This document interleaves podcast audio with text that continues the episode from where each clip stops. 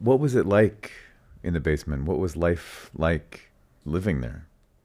Нас спасала сильно та гуманитарная помощь, yeah, которую like мы в школе the first собирали. Week, uh, there were no problems with food, but Потом then uh, problems with food started, and uh, we ate one potato like for, for a couple of person, and some jam, and some, you know, bread, and that's all we ate.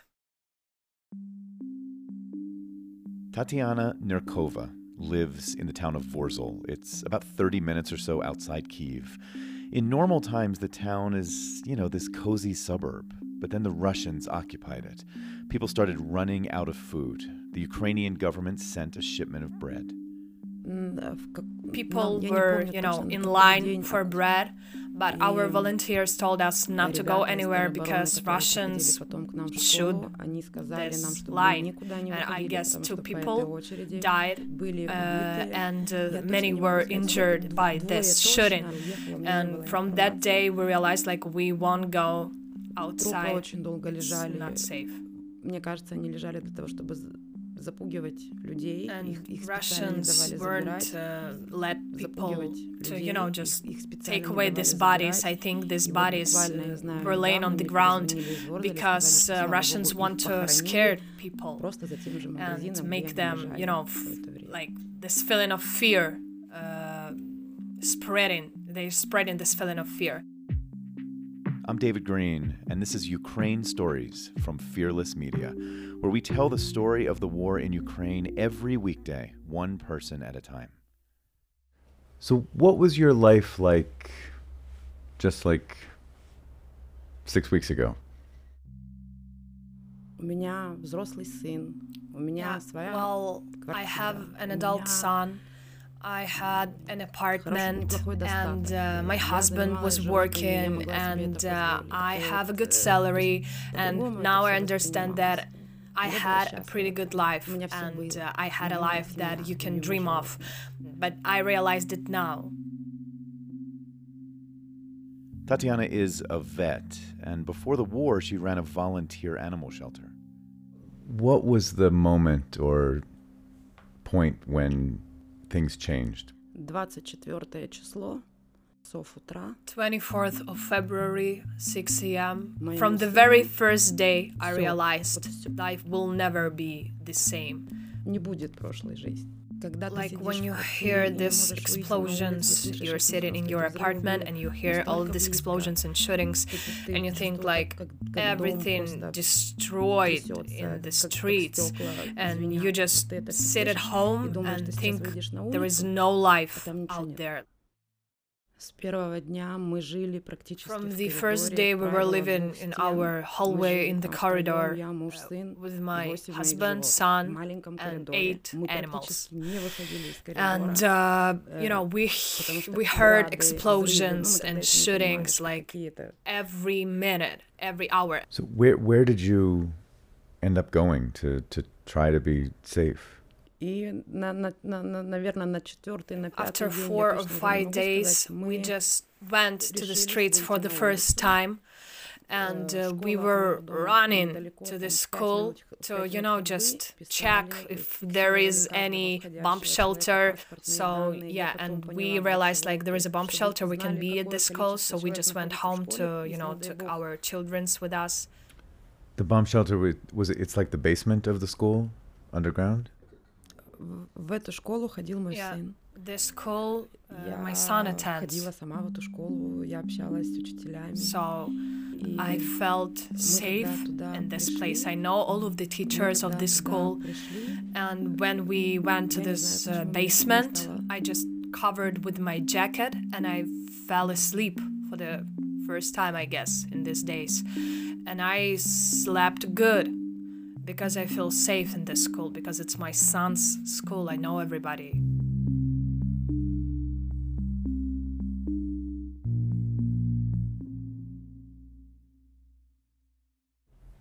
How long were you in the basement? Мы выехали одиннадцатого числа. I guess I was in this basement for like ten, fourteen days, but every day was just the same. Like it started at six a m and we have no electricity, we have no phone, we have no internet, we didn't know what's going on around us, like outside. And there were all also like adult people who were crying and screaming all the time because their relatives were in Gostomel. This town was heavily bombed, and this panic was spreading among all of the people. So at some point you decided to leave the basement. Мы поняли, что there were some moments when I realized that I just tired of being scared, tired and exhausted of this fear. And at that point, you don't care. You just don't care if something's gonna happen to you or not. You're just trying to go outside of the school, to, you know, like to go somewhere, to do something, because you're just tired to feel this fear. I guess it was eleventh of March, and when we, you know, just went to our building apartment, we saw like two hundreds of cars near our house, and then we just uh, we just heard that there is an evacuation of civilians out of this town. I was fighting with my husband because he was screaming at me and said, "You should go, you need to leave this town, you must go. Uh, there isn't, it, it isn't safe to be in here." And I was just like, I'm not going anywhere. I want to stay at home. I want to stay here. And then at some point, my son just, you know, disappeared for a couple of minutes. And I, I, I said, like, nobody's gonna pick us. You know, there is too much people in there. Like, there is no space and place for us. And then my son entered the room and said, like, I found a car. Let's, let's, you know, just go out of here. We just uh, went to this car, and uh, I saw like six people in this car already. And I said to the driver, like, there is no place for us, we can't sit here, like, there is no spare place for us. And he said to me, shut up, we will find some place for you. Uh, so just sit in here and let's get out of here. Where did you, where did you and your son sit in the car? На руках у сына. I was sitting on the knees of my son. Also, I have a backpack and a small dog in my backpack, and I realized like my whole life just, you know, ended up being in this small backpack under my shoulders. And this evacuation line out of the cars, like there were tons of checkpoints, of Russian checkpoints. And at these checkpoints, we weren't allowed to look at these Russian soldiers. We weren't allowed to look them in their eyes. So how did you get to here, to Lviv? Мы приехали в Киев. Yeah, we went to Kyiv, and we were at Kyiv, I guess at eight or nine p m And my mother lives in Kyiv, and I called her and said, Mom, we got here, we're in Kyiv. She started to cry, and we went to her apartment, to her home, and this was the second time when I fell asleep and I slept good. Написала в свою группу. Then I, we have a chat group in Telegram where all of the animals lovers, like our vet clinic, all, all of the people of this vet clinic is one chat.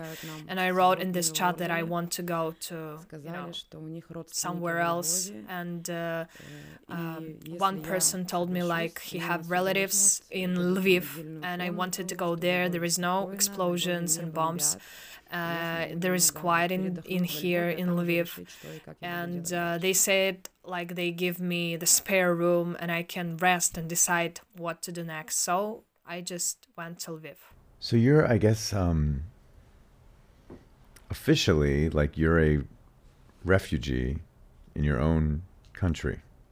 Yeah. Have you even had time to think about that yet? Я не знаю, когда я вернусь домой. Когда я смогу увидеть мужа.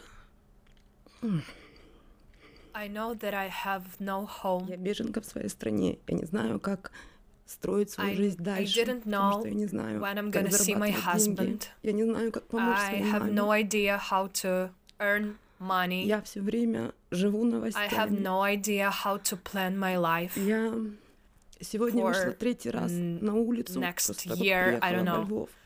Мне некомфортно на улице. I know that I'm gonna be back home someday, but I don't know when exactly. Я не знаю, как жить дальше. Потому что у меня родственники в Молдавии. And last day, I just went on the streets in Lviv. And I feel uncomfortable in streets. It's a very beautiful city, but I can't fully enjoy it right now because, yeah, it's peaceful in here, but in my hometown there is a war and I can't fully enjoy, like, everything that's going on, like, under this peaceful sky in Lviv. And uh, all I think about, like, wow, this is big, beautiful buildings with thick walls. Maybe I think, like, there is a pretty good basements under these buildings and it's pretty safe in here. Because all you're still thinking about is basements. Yeah, unfortunately, all I think about, like, is there a safe place to live? Or isn't it a safe place to live? Like, I, you know, just consider myself in the place and I think, is it safe in here or it isn't? Because, you know, it's instincts. All I can think about is, is it safe for me or isn't it safe for me? Like, instincts, like in animals. You can survive because of these instincts.